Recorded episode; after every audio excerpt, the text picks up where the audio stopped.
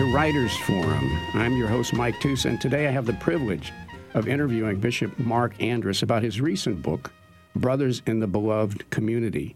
Marc was born in East Tennessee, but currently resides in San Francisco and is the bishop of the 8th Episcopal Diocese of California.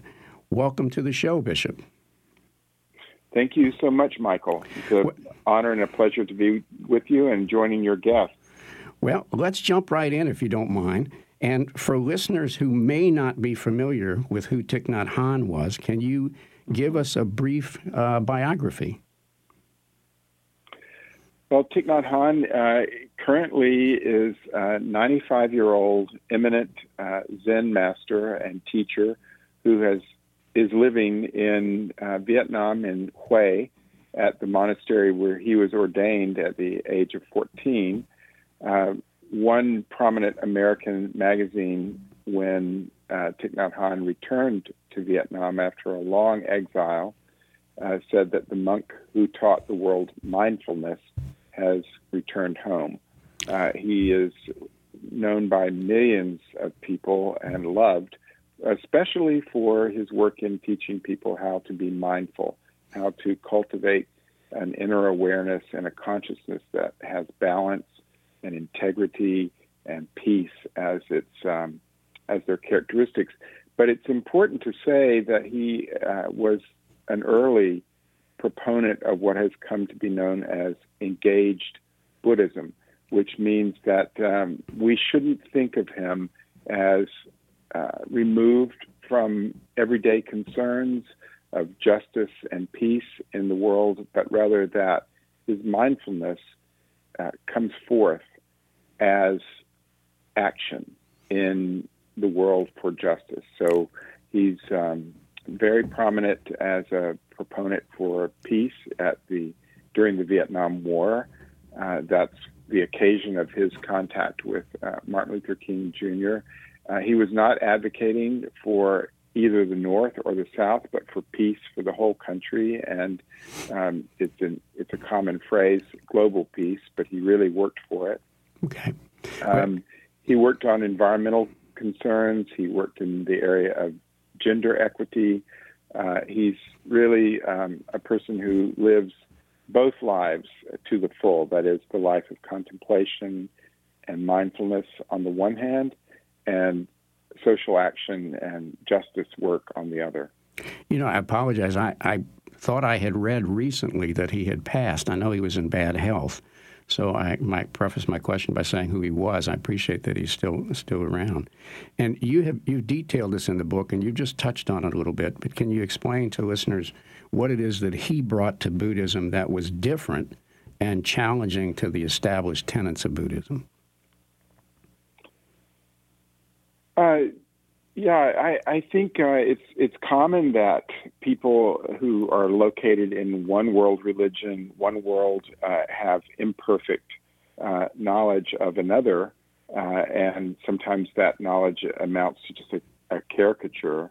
Um, and you know, so we could we could say that is true for many Christians living in the United States about um, Buddhists living in, in Vietnam, that would be a normal idea. But it's also true that uh, many Buddhists uh, had the same concepts of their own religion that he sought to dispel, uh, starting with his early teachings uh, in in the 50s and the 60s.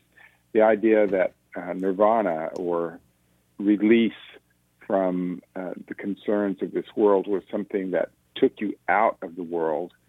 He said that that's a, a really a kind of gross misconcept that um, nirvana, enlightenment, takes place in the middle of this world. And one of his books is called No Mud, No Lotus. so without the mud uh, at the bottom of the pond where the roots are, uh, there's no beautiful lotus blossom, on the surface of the pond or the lake. Uh, so it's the beauty of our lives, the enlightenment of our lives is connected to everything about our lives, including our suffering. Um, another mis- is that's connected to another misconcept that he worked to dispel, and uh, that is uh, the Buddha, um, the historic Buddha, is quoted as saying that life is suffering, and it's a very pessimistic view of life. And Thich Nhat Hanh said that is not what he said, that is not what he taught, that is not what he meant, but rather that every life has suffering in it, and that we can we can easily affirm that all of us have um, mental suffering, we have physical suffering, we have the suffering of loss when beloved people uh, are are gone. Right now, there are many uh, children and adults who are getting in touch with what is being called climate grief, uh, the suffering that comes from seeing the world uh, uh, in the travails of, of climate change. So, um, what he helped us understand is that Thich Nhat Hanh helped us understand that the suffering in the world is the context. Um, our everyday joys and sufferings are the context out of which enlightenment blossoms.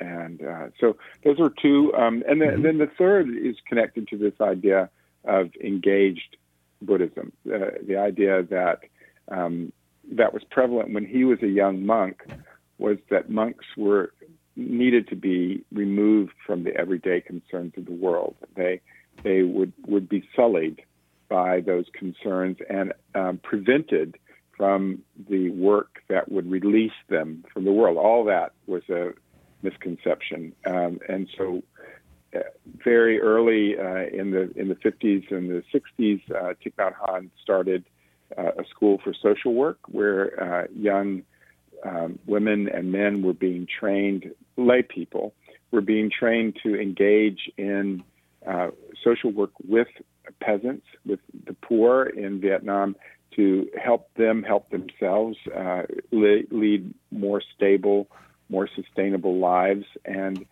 um, what he taught them, what the young people he was teaching in his schools, who were in his schools, he was teaching them that this is um, merit work. Uh, that it, it is uh, work that is as worthy as sitting in contemplation, sitting in prayer. Uh, this work was uh, of a piece with the mindfulness that he's so famous for having taught. Mm. Well, most of our listeners hopefully will be familiar with Martin Luther King and the challenges that he presented for civil rights, and to some degree, obviously challenging uh, Christianity, um, at least mm-hmm. white Christian ministers in that in the South. Is this one of the yeah. things that bound these two gentlemen together? That they're challenging great, the established. Great question. Yeah. Mm-hmm. Great question, Michael. The uh, I think we can say that there's a real parallel uh, between Thich Nhat Hanh and, and, Martin Luther King Jr. in that regard. That uh, Martin Luther King saw the church uh, the black church and the white church of the 50s and the 60s as um, a force that needed to be activated to work for justice. So I call, uh, um, so while Thich Nhat Hanh's Buddhism is called engaged Buddhism, I call uh, Martin Luther King's Christianity prophetic Christianity. Mm-hmm. So um, he identified deeply with the prophets and of the Hebrew scriptures and um, sought to get the church uh, to be a real force in bringing justice for Black America and for poor America as well, white and black. Well, this uh, is, so yes, I think that's a very clear parallel. And was would you say that that King was um, reinvigorating, if we will, social gospel that we had seen at the turn of the century, the early 1900s? Yeah, that's that's such a great point. Uh, he was, as you know, uh, Michael, schooled uh, in his graduate work and in his uh, well, his graduate theological work uh, mm-hmm. in seminary, and also in his doctoral work in uh, the, what you call the social gospel. so Rauschenbusch and others, he were in, strong influences in Martin Luther King Jr.'s life, and that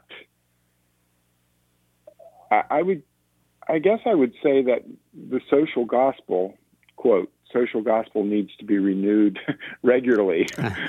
um, it's it's it's tough, right? If yeah. you if you really are confronting the the powers of the world that are inimical to God, you're going to get severe pushback, and um, you'll suffer consequences. Yeah. So we naturally start to shrink away from uh, engagement with injustice and become more comfortable with life, quote, in the church. So, Yeah. uh, and we hear this all the time. Uh, ministers are told, uh, you've gone from preaching to meddling, Mm. and now you're being political.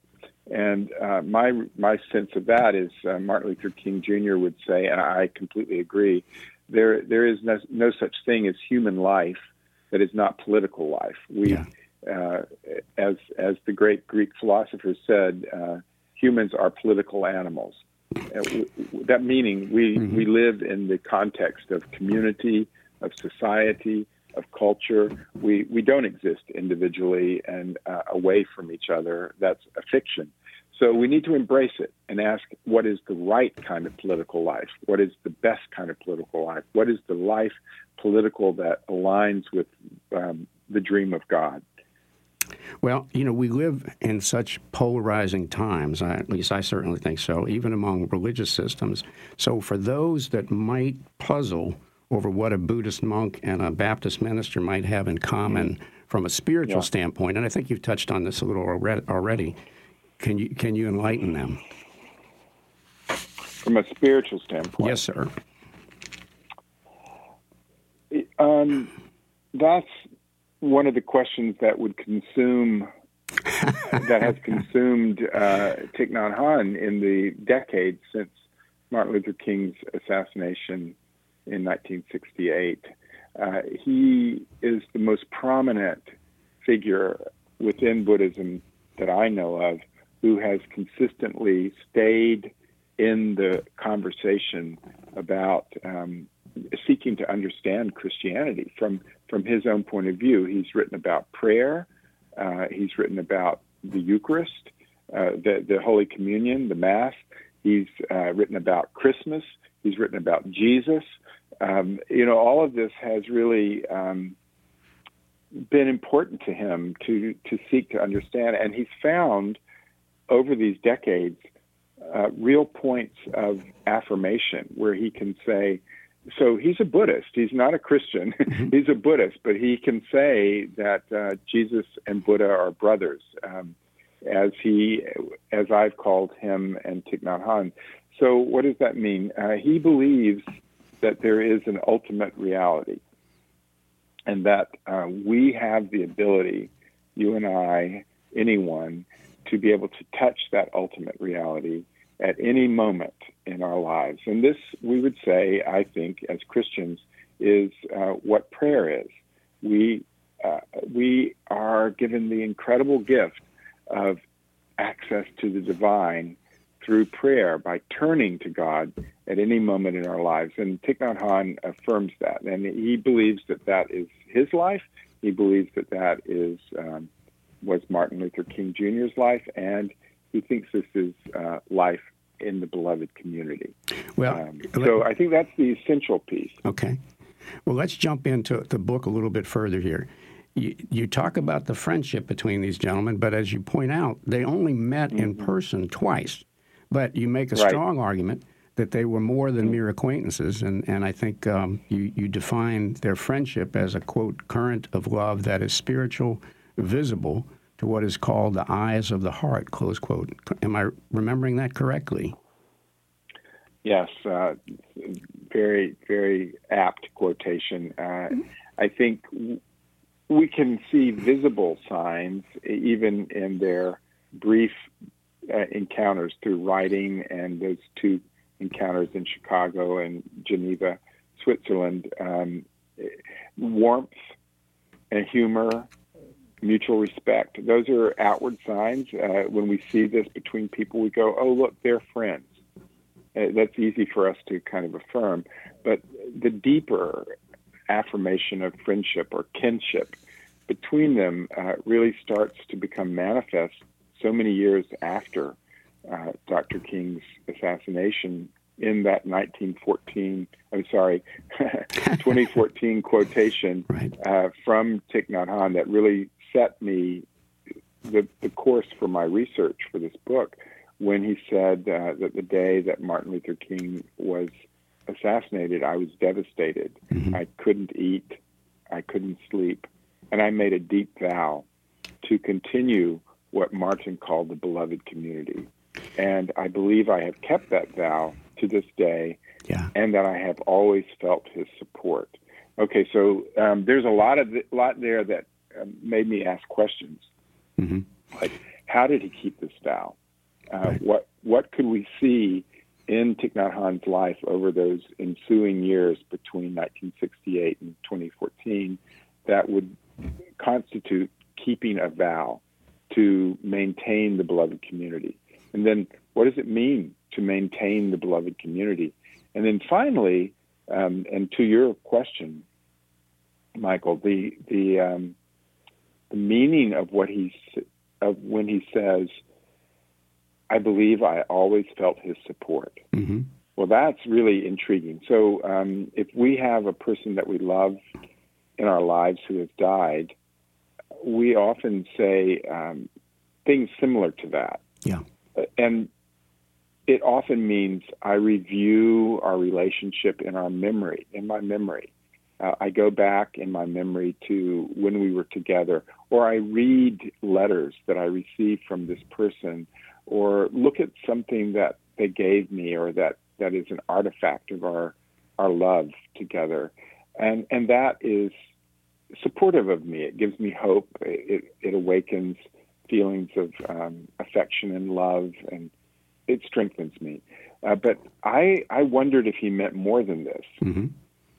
And um, that is, as in the um, Roman Catholic uh, Christian understanding, or Orthodox or Anglican, the, the part of the world I'm in, um, the idea that saints, uh, holy people, continue to live uh, and they continue to have beneficent effect in the world. And I wondered if he meant that. Uh, and it became pretty abundantly clear as I um, as I researched that question that yes, he meant that um, Martin Luther King continues to exercise in an active way his beneficent um, influence on the world, um, and and I believe that that Thich Nhat Hanh viewed. Uh, he said it to uh, Martin Luther King in their meeting in Geneva uh, that Martin was what he called a great bodhisattva. A, a bodhisattva is like a saint mm-hmm. in within Buddhism, and that uh, the bodhisattvas continue to keep their vow, the bodhisattva vow, is to work tirelessly for the enlightenment of all beings and uh, the freedom of all beings. And that uh, Martin Luther King continues to work for the freedom of you and of me uh, after his death. And so their friendship, uh, which had in the phenomenal world such brief expression, continues to deepen and continues to develop uh, and continues over the uh, the decades uh, since 1968. Well, now let's jump back into we go back in time a little bit because actually, if I recall correctly from your book, their first contact was a letter that Thich Nhat Hanh had written to Martin Luther King back in '65, and you know right. I'm, I'm old enough to remember what he wrote about. Can you explain yeah. what that was about and what Thich Nhat Hanh was trying to convey to, to Martin Luther King? Yeah, so so you remember those incidents? Yes, and, I do. And how uh, shocking they were. Um, so uh, what Michael, for the listeners, is referring to is the self-immolation of uh, Buddhist monks and nuns, uh, starting in the early '60s and uh, through through the mid '60s. Um, so those had been widely reported. There were photographs of uh, famous photographs of a monk um, doused in in gasoline, and lit a fire of himself and burning um, in in protest um, over uh, religious suppression in Vietnam, South Vietnam, and um, those were widely reported as, along with the pictures, the journalism would call them suicides. Right. And what um, Thich Nhat Hanh wrote in an open letter to Martin Luther King was, "These are not suicides. Uh, a suicide is despair. It's giving up. It's the the shadows have overwhelmed a person." And he said, "No, this is the opposite of that. This is total commitment, uh, and it's compassion. And these are the most compassionate, the most committed people." They're simply taking that commitment and compassion to an ultimate expression. It, it, now, many of uh, the people who I worked closely with in, on this book, uh, they found this a very difficult concept. Mm-hmm. Suicide, um, taking your life no matter what, uh, amounts to suicide in Christian influence culture in the West. And the I, they many people that I spoke with in this couldn't square uh, these actions by Buddhist nuns and monks with um, with these acts that of courage and compassion that Thich Nhat Hanh called them. But interestingly enough, uh, Martin Luther King saw it and agreed with him. Yeah, yeah. Uh, so so that that's what's that's that's where they started yeah, uh, their yep, relationship yep. with each other. All right. So obviously, the central theme here, which you build up over time in the book, is what you refer to as the beloved community. Is it possible to give us a brief description of what you mean by that, and then we can talk a little bit more about it? Yeah. So the beloved community is um, the the easiest way for a Christian to, like me, uh, to start to grasp the beloved community is to say it's the equivalent of the kingdom of God. Okay. And the term came from um, an American philosopher in the at the end of the 19th, uh, turn into the 20th century, a man named Josiah Royce, and he um, wrote a book in 19. It was published in 1913 called "The Problem of Christianity," And in that book, he um, he tried to take central terms or theological concepts of the New Testament and translate them into his time and the time that he saw dawning in order to help the world face um, the increasing problems that he saw coming. Uh, and essentially, I think he you could say he saw World War One coming. So 1913 is just before the, the outbreak of World War One. Um, this this kind of scale of war and intensity of war that we had never, the world had never experienced before, and which has only been uh, eclipsed in in a war that follows in World War II and uh, and other wars after that. Um, so he saw the the avalanche of technological innovation coming. Uh, and of course, a lot of that is war innovation. Uh, the, the, a lot of our technological innovation we know comes out of um, the ingenuity around more efficient, more powerful war. And he saw that, and he also at the same time saw that religion was becoming increasingly muted in um, in its ability to affect um, decision makers, political decision makers who who could uh, prosecute a war. So the the ability of religion, especially Christianity in Europe and the United States, was waning. And, and, and you know to say that in 1913, to look at Christianity now um, it was still such a much more powerful voice then. But he saw that uh, the um, the official voice of Christianity was uh, was much muted by that time, and so he was he was asking how can the the voice of God still help humanity, and so he tried to translate like break concepts of the New Testament out of the New Testament so that everybody could understand them. And one of those was Kingdom of God. And he called it Beloved Community. And by that, he means a, um, a community that includes all beings um, at that time it was all human beings, but Thich Nhat Hanh expanded that to include all of life, um, in a mutual, interdependent relationship characterized by love and peace. So that's that's the beloved community. Well, you know, as you explain that, um, I can't help wondering about somebody we, we just recently lost, Archbishop Desmond Tutu, and whether he would, in your opinion, uh, have been a contributor to that beloved community.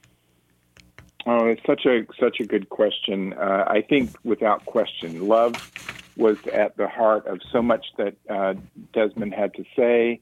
And um, if you ever heard him preach, there was there was kind of one sermon.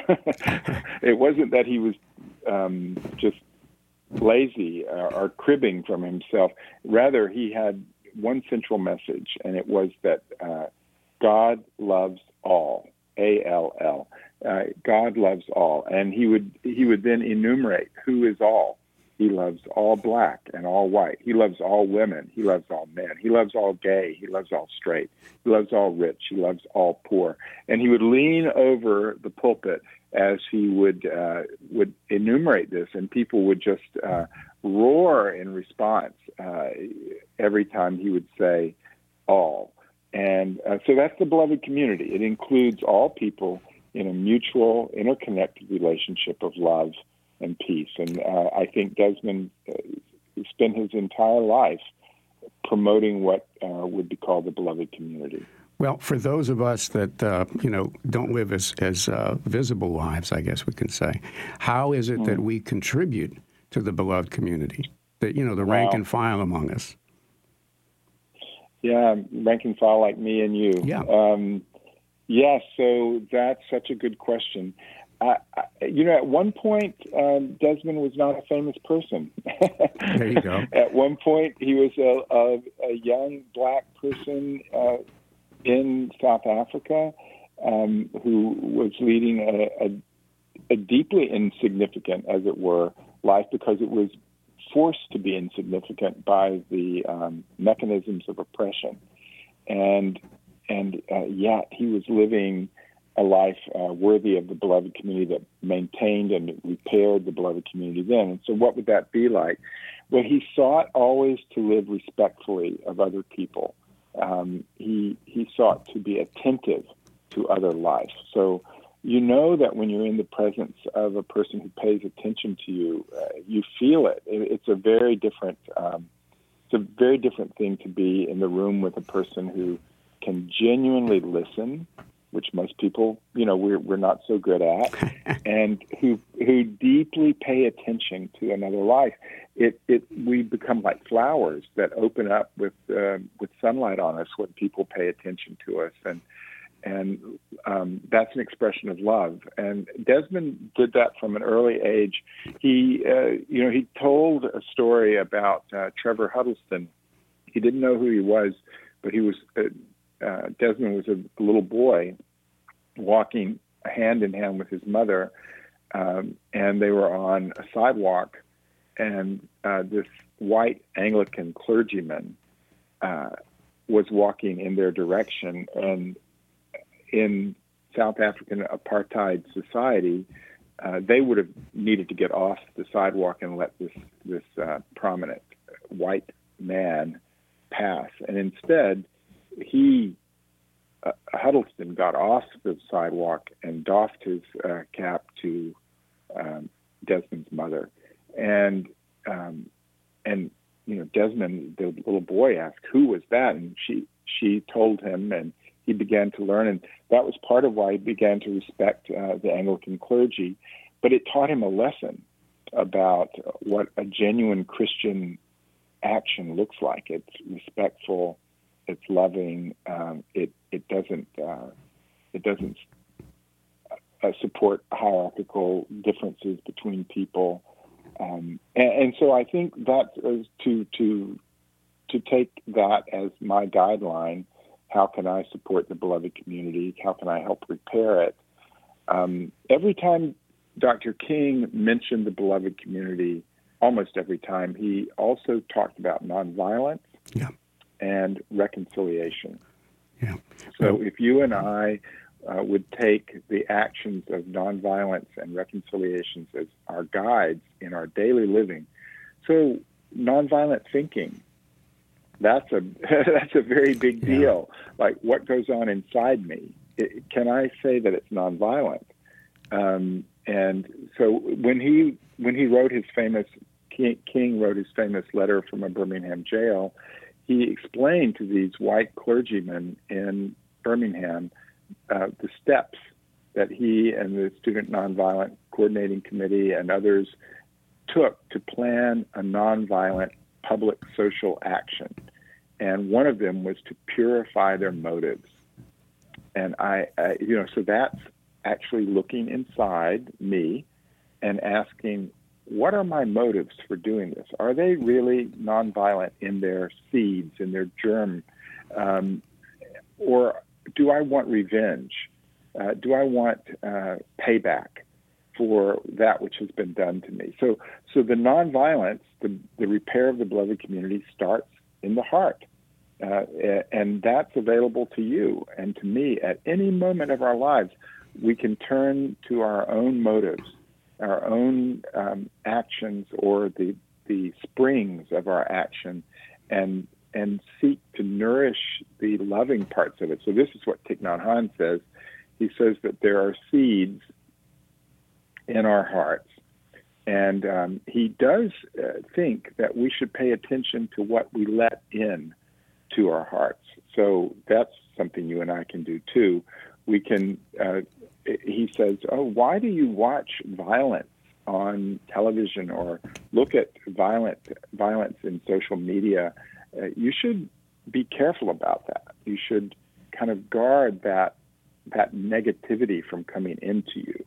Okay, so we do that, but then he says these seeds get in. You you can't scrupulously keep this out. You find these seeds inside.